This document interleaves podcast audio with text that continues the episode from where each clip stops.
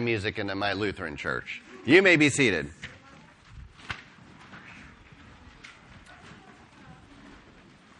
And actually, the first time I saw a Baptist baptism, I about fell out of the pew. Because in Lutheran churches, you only got baptized when you were a baby. And when they baptized full people in the water, I could not believe what I was seeing. It was kind of interesting. All right. Oh, I forgot to put that on there. Sing to the Lord. Turning your Bibles to Ephesians chapter 5, though we're going to be all over in Ephesians. I hesitate to call this exactly a reboot, but um, sometimes you miss the forest for the trees, so I want to make sure we see the forest. Um, I'll show a lot of the verses on the screen but I certainly invite you to use your own Bible because there'll be a few times where there's too many verses, I can't put it on the screen. If you're using a Pew Bible, Ephesians 5, the first half is at least on page 978. A few chapters before that, will be a couple other pages. I invite you to turn there. So, in Ephesians so far, uh, I'll say at least the last five weeks, we've moved slow, uh, moving slow through Ephesians ever since the beginning, but the last five weeks it's like two verses at a time. Two verses at a time, which is actually faster than when we did the, the verse on anger, because I spent actually three weeks, I think, on two verses. Maybe it was one verse. So, anger, we really slowed down. So, we're moving twice as fast, but it's still slow. So, we've been, look, we've been looking at it like a microscope. Now, I want to kind of look as a telescope. And there's value to both. I'm old now, older. Uh, and so when I go to different, a couple different pastors groups, one that meets up at Riverside and one that meets over in Springfield, uh, I can sometimes I get called on because I'm older to do presentations or to share things, and and some of the things I, I tell younger pastors is is to to probably spend more time looking at things a little closer than what you do. And this is based on what I've observed in the churches that I'm familiar with, that so often all, everything that's taught comes in like, we're going to spend four weeks here on this topic, or, or maybe we'll do a book study and it'll take us eight weeks or, or 10 weeks. And, and there's nothing wrong with that, but I find that sometimes a lot of Christians spend their whole life getting doses of the Bible in, in four, six, eight, ten, twelve weeks, and they never go deeper. And if you go decade after decade, and that's all the deeper you ever go, that seems unfortunate. It seems like there's value in investigating a little further. And as slow as I am, it could be a lot slower. Uh, my pastor, who I model probably my pastoral ministry after more than anybody, back when I was in college when I met Cindy, uh, he was slower than I was in Romans. Uh, he was very slow, and what he would do is, especially in Romans, he would work through the chapter, however many weeks it took, and then at the end of that chapter, he would have a week where he taught the whole chapter. Like now that you've heard it, all the the the the, the small pieces, he then wanted you to look at the chapter as a whole. And I think people valued both. I don't exactly do it that way, but that's kind of what I'm doing this morning. We've been going very slow looking at, under a microscope, at what Paul writes to the Ephesian church. Now I want to pull back and look at a bigger picture before we press on through the second half of chapter 5 and into chapter 6. So, we're going to start with the theme of Ephesians and I didn't look at any resources. This just basically, we spent a lot of time in Ephesians to this point, and, and I thought, what, what do I see as the theme of Ephesians that's unifying everything that's Paul writing to the church, the churches, our church? The churches, especially Gentile churches. If you've been here from the beginning, you could think about it on your own. And I also encourage you to keep reading Ephesians. Like, don't depend on me just to do the piece by piece. Like, read Ephesians. Look for themes. Look for connections. Look at how it develops. It's fascinating. Every book of the Bible is like that. But on Sunday morning, we're in Ephesians. So I encourage you to keep spending time in Ephesians. The theme of Ephesians, the way I'm understanding it, is God has a gracious purpose that He sets forth in Christ Jesus. Because the Bible ultimately isn't about us and what's in it for us. Ultimately, the biggest themes of the Bible are about God. The book, the Bible is a book revealing God, His character, and it reveals things about us, and it reveals what God does for us in Christ, but it's a book revealing God, and it's for His glory and His praise more than anything else. And that's certainly true in Ephesians. Uh, because this is a, a bigger topic and we're not going minutia, I'm going to use what I'll call proof texts verses of Scripture that I think support what I'm teaching, there's danger in that because I could be taking it out of context, and you can check me on your own whether or not I am. I think chapter 1, verses 9 and 10 read this way. Well, I know they read this way, and I think it supports my theme. Making known to us the mystery of His will, according to His purpose, which He set forth in Christ as a plan for the fullness of time to unite all things in Him, things in heaven and things on earth. God has a gracious purpose. His will, His purpose, His plan. He sets forth that gracious purpose in Christ, in Christ, in Him. And then the actual plan is, as it's revealed here, it's for the fullness of time to unite all things in Him. All of God's redemptive purposes. Prior to the flood, after the flood, after, with the calling of Abraham, moving forward with the church, all of God's gracious purposes are accomplished because of who Christ is and what Christ did. I don't think they understood that in the Old Testament. I don't think they understood that as Jesus was dying on the cross. That's pretty clear.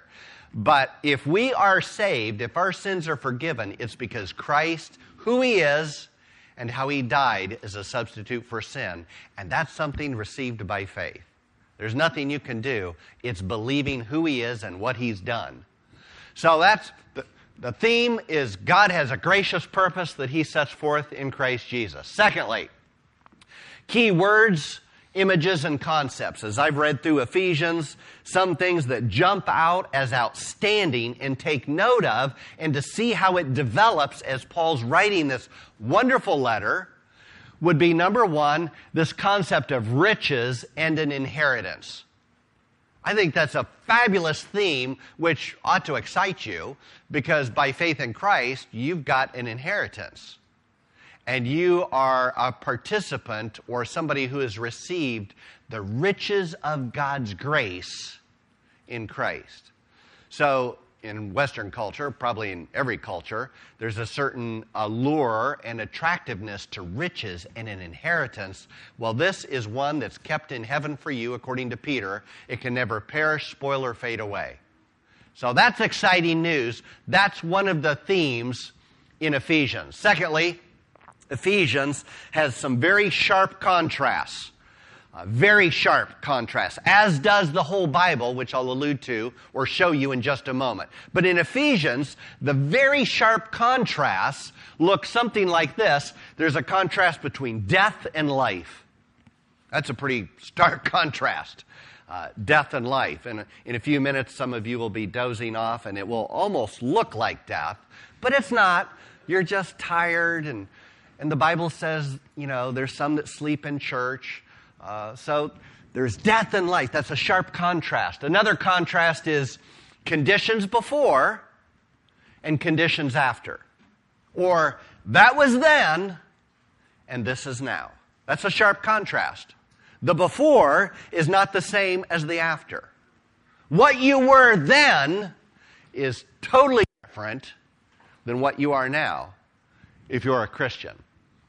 Another very sharp contrast is between darkness and light, which is where we're at in Ephesians chapter 5. Where in chapter 5, beginning in verse 7, there's this sharp contrast between darkness and light. Darkness was then, it was before. Now, it's light. You're characterized by light. That's what we're going into. It will be, really more next week than this week.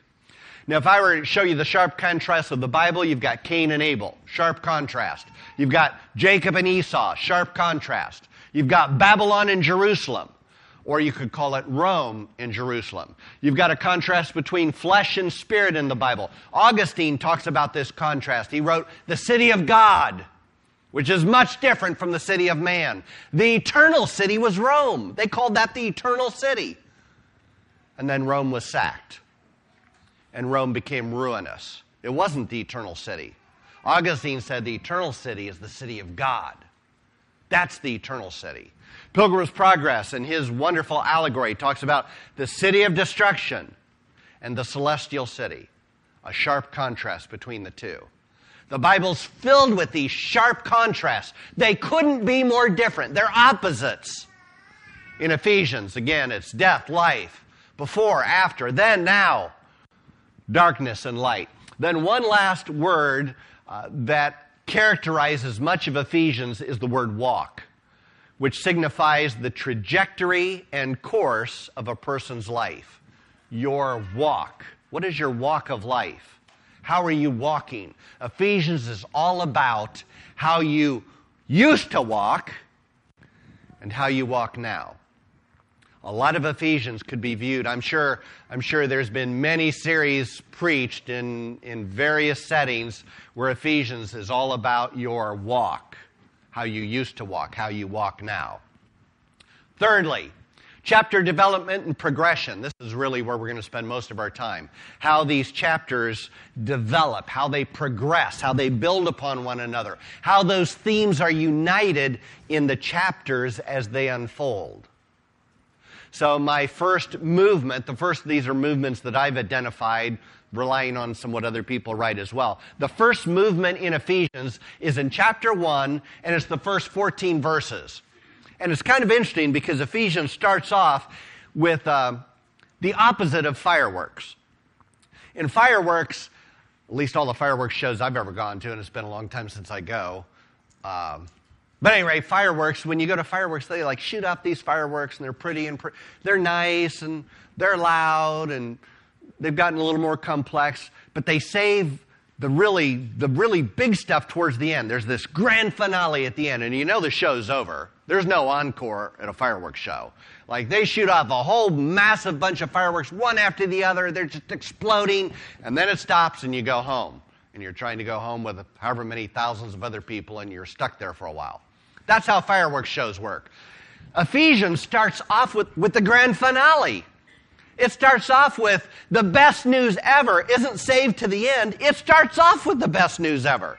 The grand finale is what God has done from before the foundation of the world, and it includes the fullness of everything in Christ. It spans all of eternity. It starts off with the greatest fireworks show either, ever.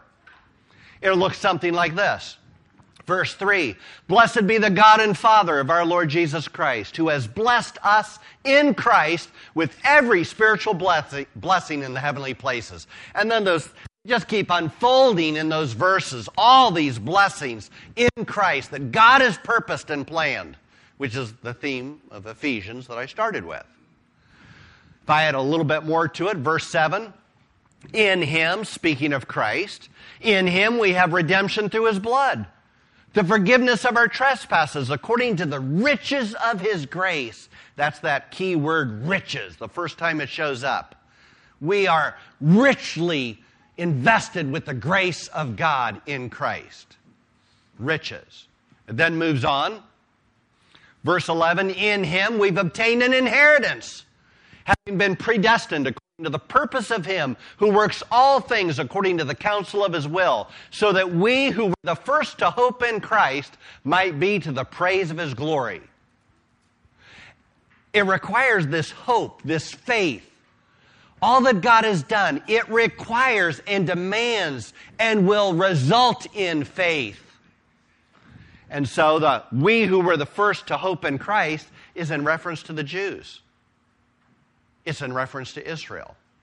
But it goes on because it doesn't stop there. Gentiles are included too. Paul then adds, In him you also, when you heard the word of truth, the gospel of your salvation, and believed in him, our hope was in him. You believed in him, were sealed with the promised Holy Spirit, who is the guarantee of our inheritance until we acquire possession of it to the praise of his glory. Jews are saved to the praise of his glory. Gentiles are saved to the praise of his glory. And we all have this inheritance. How do I know the church's Gentile inheritance is as good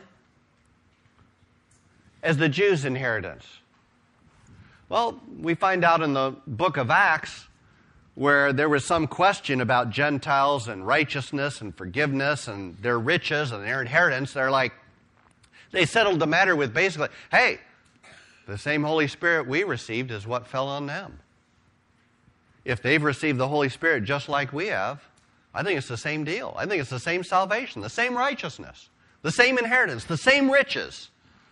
All that comes together in this wonderful first movement of Ephesians. But we could ask the question how exactly did these Gentiles get this inheritance? Because that's a little bit of a mystery, which Paul will use that word mystery in Ephesians. We know a lot more about how the Jews came into this inheritance.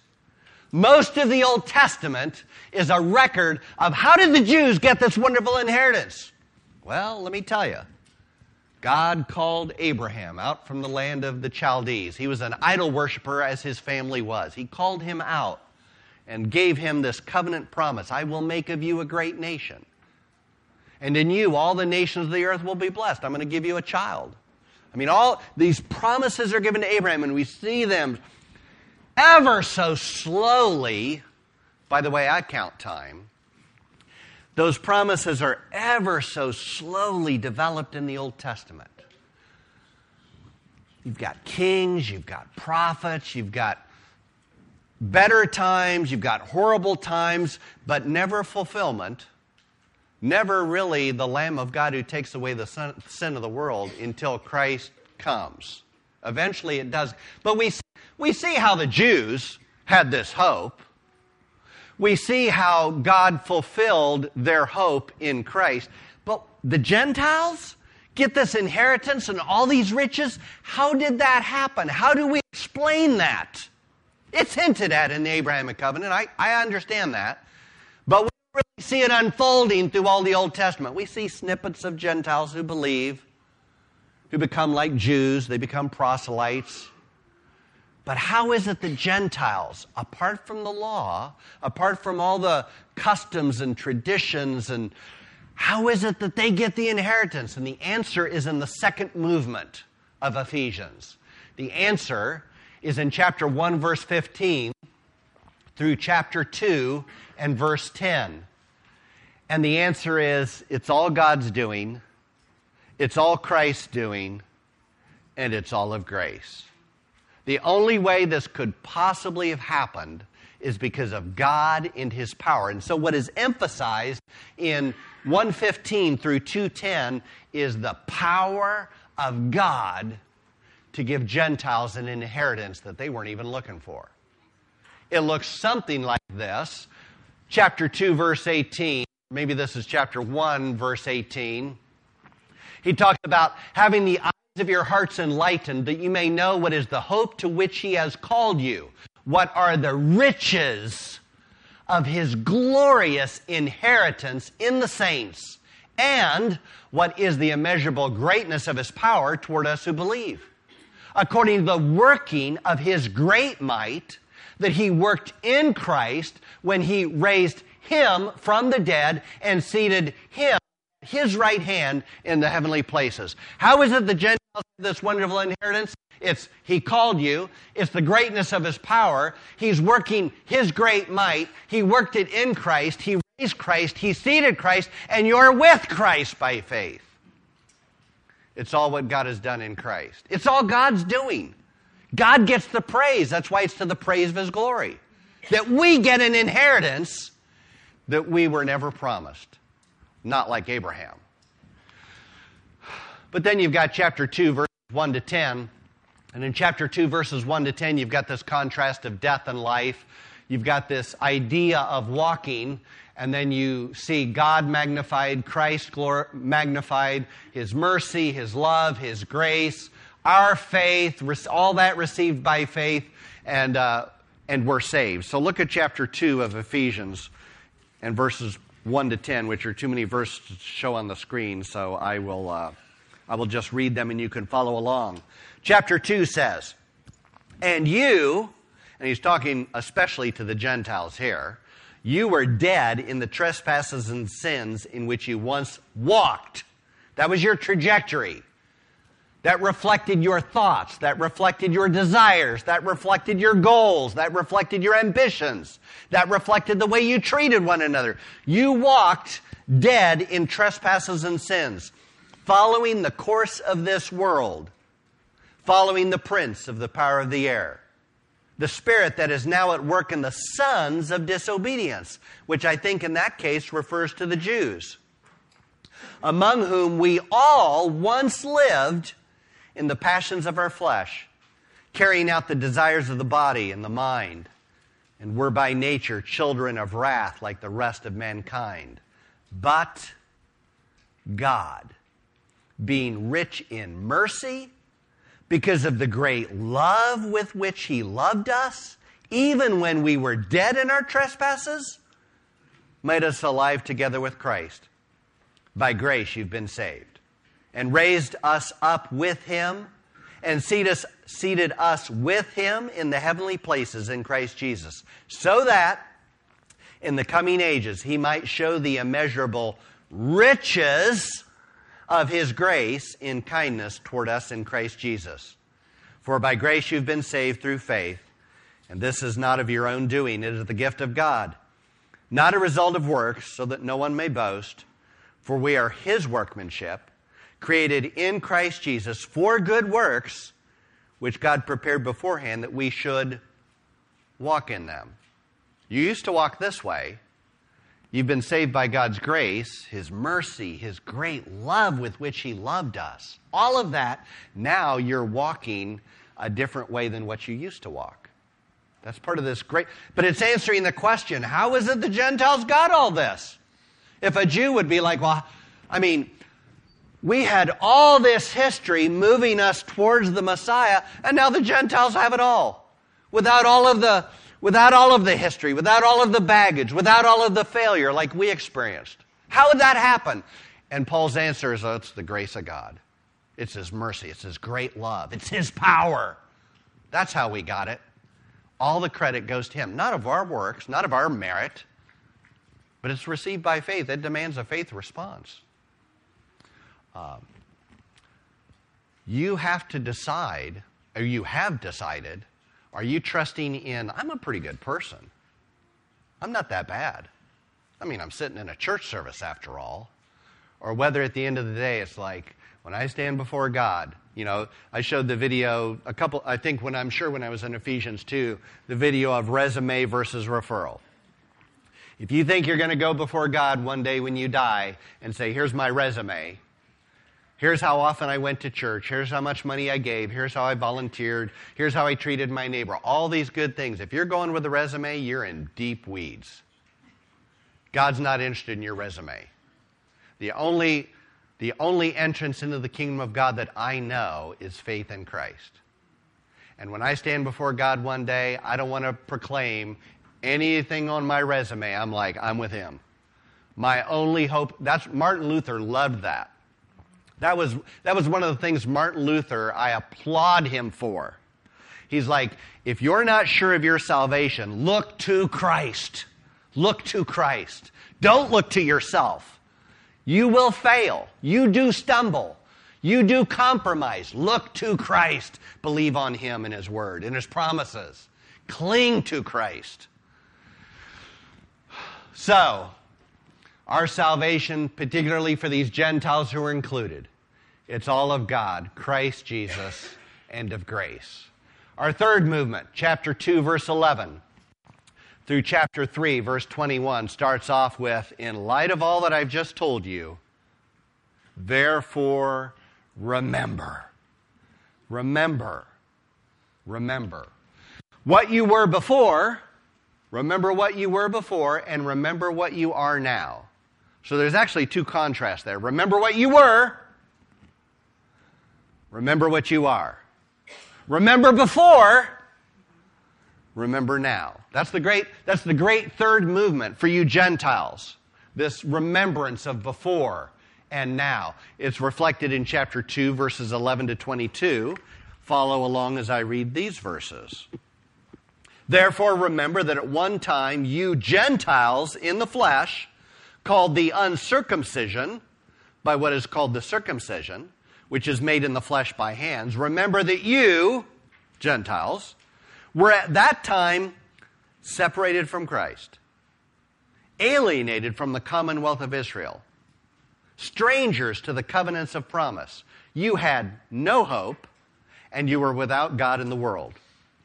But now, so remember what you were, but now, verse 13, in Christ Jesus, you who once were far off have been brought near by the blood of Christ. For he himself is our peace, who has made us both one and has broken down in his flesh the dividing wall of hostility by abolishing the law of commandments expressed in ordinances, that he might create in himself one new man in place of the two, so making peace, and might reconcile us both to God in one body through the cross, thereby killing the hostility. And he came and preached peace to you who were far off, that's Gentiles, and peace to those who were near, that's Jews. For through him we both have access in one spirit to the Father. So then you are no longer strangers and aliens. You were that, but you're no longer strangers and aliens. But you are fellow citizens with the saints and members of the household of God, built on the foundation of the apostles and prophets, Christ Jesus himself being the cornerstone, in whom the whole structure being built, being joined together, grows into a holy temple in the Lord. In him you also are being built together into a dwelling place for God by the Spirit. So it's remember what you were. It wasn't pretty. You had nothing. You were destitute. You couldn't have been in a more miserable condition. And now you've got it all. You've got the inheritance. You've got the riches. You've received it all because of Christ and the power of God. That's this great movement explaining how Gentiles are included too. And he says, remember that. Never let go of that. Don't ever think, Paul writes later to the Romans, uh, we're called unnatural branches, wild branches. Don't, we should never get to the point where we're like, man, those Jews, they were so messed up in the Old Testament. We are so much better than they are. We have, we're so much more together. We are so much more faithful. We're so much more obedient. We are so much more meritorious and worthy. Paul says you should never, as that kind of a branch, boast as if somehow it's because of you your salvation is because of God's power in Christ received by faith and faith alone. And Paul says, don't ever forget that. Don't ever forget that. I think we're ready for the next movement, which is chapters 4 to 6, which is where we're at. We're in chapter 5. We really, the new material begins about verse 7. But in chapters 4 to 6, what we have are practical instructions as to how this dramatic change in standing and status affects a person's walk. And one of the reasons why I paused to do this is because I so want to emphasize that these practical instructions are not what makes us right with God, it's the result of being right with God. If God doesn't work in chapters 1, 2, and 3 in Christ, we have no practical instructions. We can be better neighbors, a better neighbor or a worse neighbor, but it's not going to help us before an almighty holy God. But having been made right in Christ by grace through faith, Paul says it affects your walk, it affects your trajectory, it affects how you live your life. It affects every aspect of your being, and he outlines that in chapter 4 and chapter 5 and chapter 6. Starts off chapter 4, verse 1. I therefore, dot, dot, dot, urge you to walk in a manner worthy of the calling to which you have been called. You have been called to faith in Christ by God's grace. Walk in a manner worthy of the calling.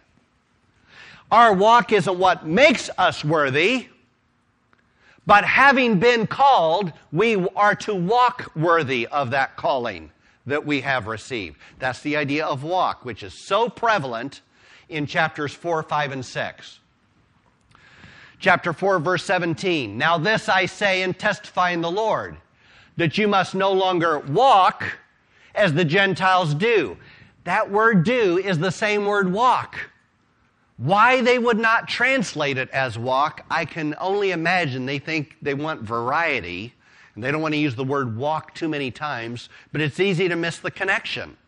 I don't have a legacy standard, well, I've got it on my computer. Eventually, when I'm done going through a Holman Christian Standard Bible, takes me a couple years, uh, I'll get a legacy standard Bible because my understanding is it's a, it's a translation of the Bible, kind of, it's based on the New American Standard, but it's kind of produced by John MacArthur's uh, Master Seminary, I think is the group it kind of comes out of. And I think one of their intentions is they try to translate the Greek word with the same English word unless they have a really good reason not to. So I can only imagine, I meant to check, I can only imagine in the Legacy Standard Bible it would say, Now this I say and testify in the Lord, that you must no longer walk as the Gentiles walk. Because they walk a certain way. You used to walk that way, but don't walk that way anymore. That was then. Do you have a legacy? Oh, does it use walk? Okay. So then I'm sure they wouldn't have deviated from that. That's, a, that's better. That's just better in the futility of their minds.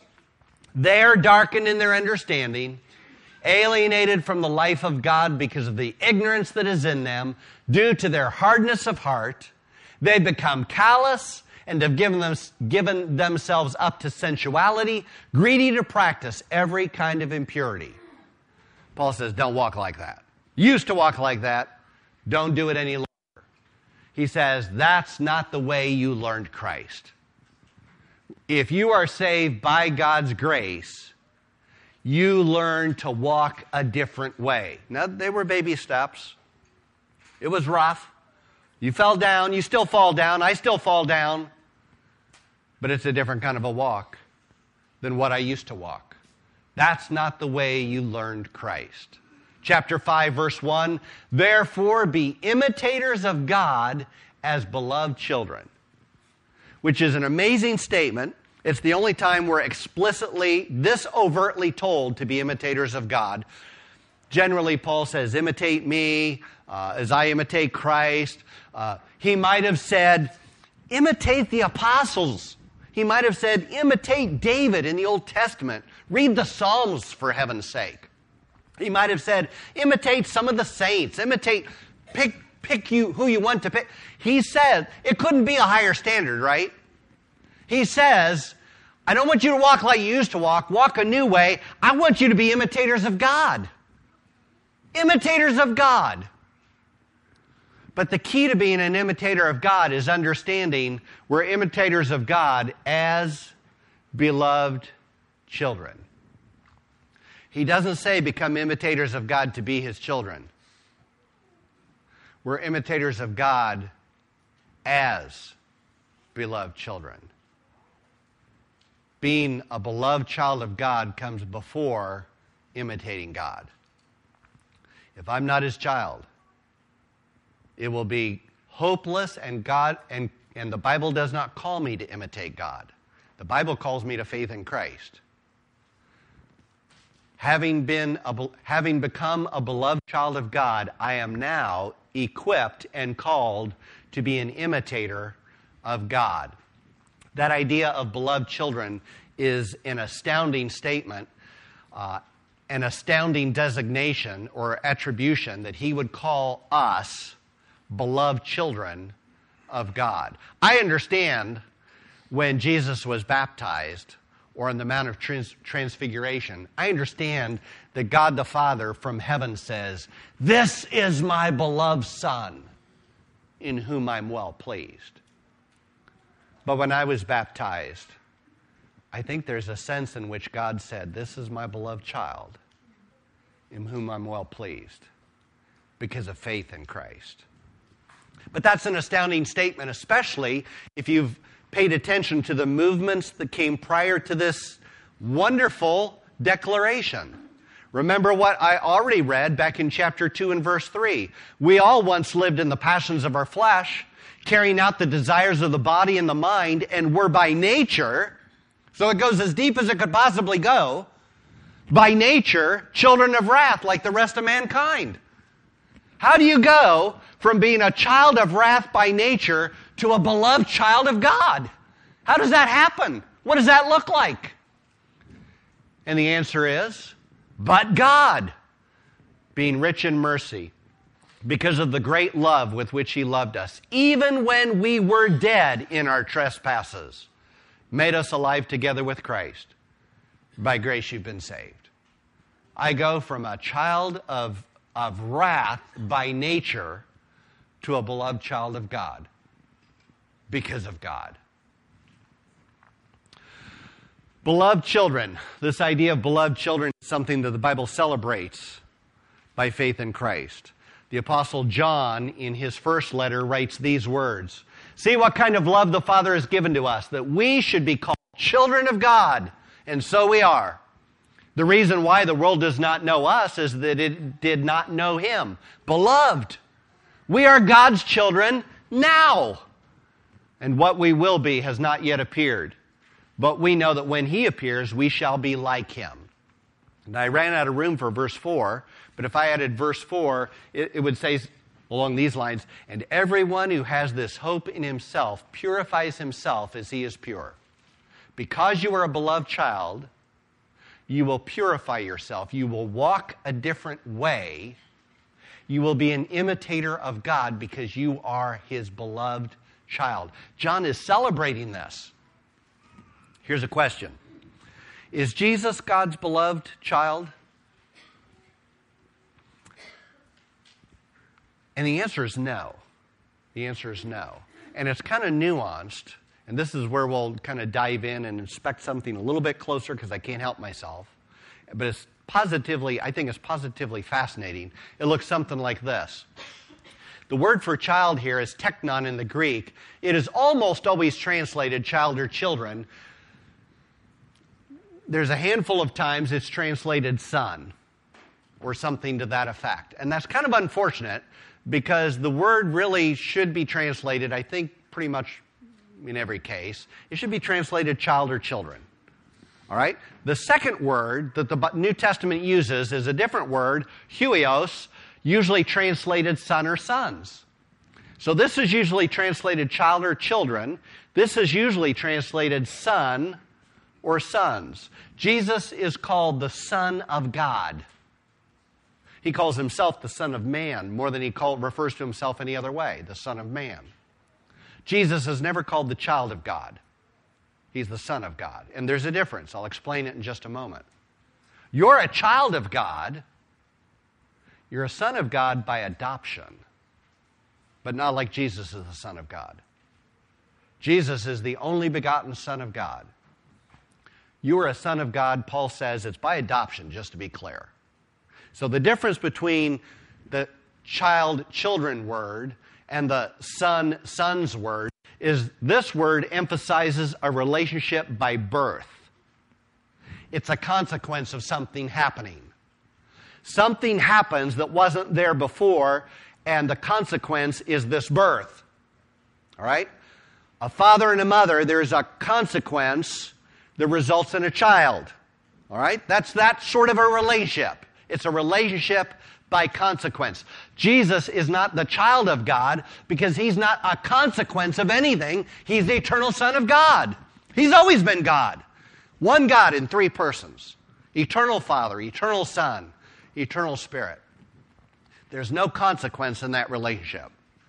The second word emphasizes a relationship of shared traits or character. Jesus is the Son of God. He shares the character of God Himself. He also calls Himself the Son of Man. He shares the character of humanity. We are children of God. We were born by a new birth. The flesh gives birth to flesh, the Spirit gives birth to spirit. By the Spirit of God, we enter into a new relationship by birth and we are the beloved children of God. Chapters 4 to 6, then, are practical instructions as to how our new birth as God's beloved children affects our walk. In verses 2 to 6, he says, Here's how it should affect your walk. He says, To walk in love. Follow along in your Bible, chapter 5, and verses 2 to 6. I'll read verse 1 again just for to keep it all together.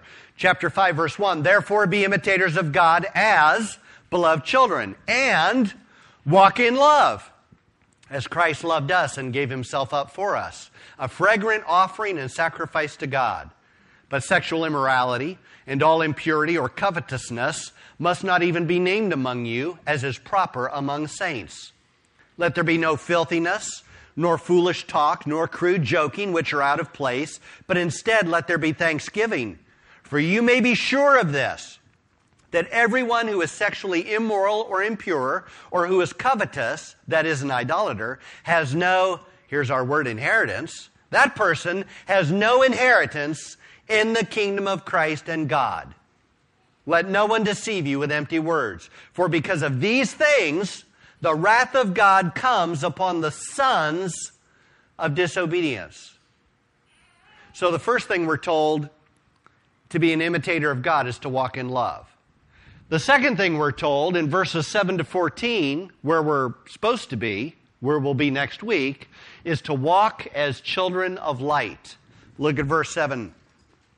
Therefore, do not become partakers with them, for at one time you were darkness. Which is interesting. He doesn't say at one time you were in darkness. He says at one time you were darkness. And then he says, I lost my place. But now you are not in light, but now you are light in the Lord. Then he says, Walk as children of light. For the fruit of the light is found in all that is good and right and true. And try to discern what is pleasing to the Lord. Take no part in the unfruitful works of darkness, but instead expose them. For it is shameful even to speak of the things they do in secret. But when anything is exposed by the light, it becomes visible. For anything that becomes visible is light. Therefore it says, Awake, O sleeper, and arise from the dead, and Christ will shine on you. Then we have our third walk in chapter 5, verses 15 and 16. We are to walk as wise. It reads, Look carefully. The English Standard says then, it's the word therefore. So, verse 15 better would read, Look carefully, therefore, how you walk not as unwise, but as wise, making the best use of the time because the days are evil. And then it goes on from there. So to be an imitator of God, walk in love. Walk as children of light. Walk as wise. All that should characterize a Christian's walk because by faith in Christ, we are his beloved children. What are your comments and questions? This is, this is the big movement of Ephesians. Where we've come from, where we're going, this wonderful progression of God's purpose of grace, and how it is a life changer. It is a life changer. Riches, inheritance, everything to be had in Christ. Thoughts, questions, comments? Next week, I hope to do all verses 7 to 14. I hope to do this segment, which, if I were a betting man, I wouldn't bet on me. But that's my hope, because after that I'll be gone two weeks to go out east. So I'm kind of hoping I can, I can do that. We'll see how that plays out. Joe. So, uh, when he talks about sons of disobedience, Yes. which word is that? That's the word sons. So that is a shared characteristic. But so it's very interesting, okay? So he's emphasizing there your characterist you were characterized by your disobedience. But we're also called back in chapter 2 children of wrath, which is a, a more of a genetic connection. By nature you're children of wrath and you're sons of disobedience. By we people sin because they're sinners. Because I'm a child of wrath, I'm a son of disobedience. So that, that's an accurate translation. It's fascinating. If you if you play that out, and there's there's literally, I'm pretty sure if you take both words, you're talking hundreds of verses to play out the the nuance between the two words, child and son. But Jesus is never called a beloved child of God. He's called the beloved Son of God. The emphasis is on the shared character because he's God. And that's so important. Somebody else thought, comment, question? Rick.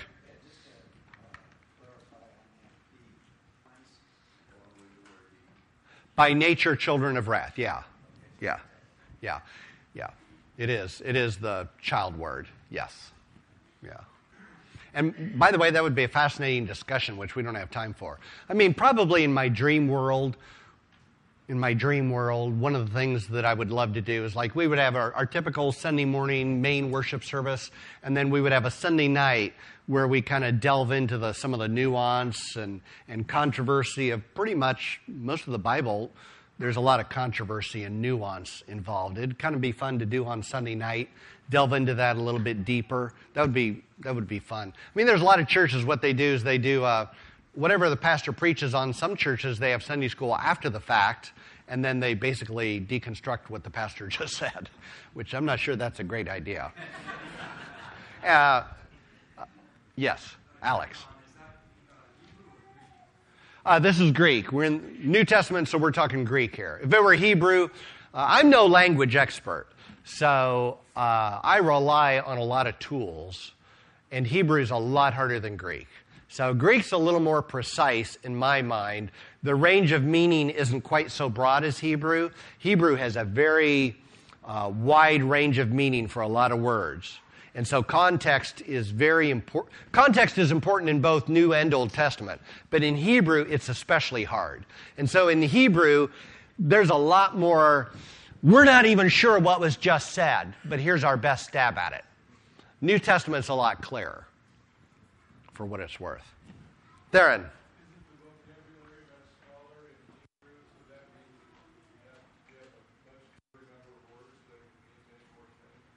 I don't know enough about it to disagree with you. That seems reasonable to me. Uh, I'm sure my son John would know exactly whether that's the case. Uh, although, trying to, yeah, I don't, pro- probably so. That makes sense. Okay. Uh, Terry.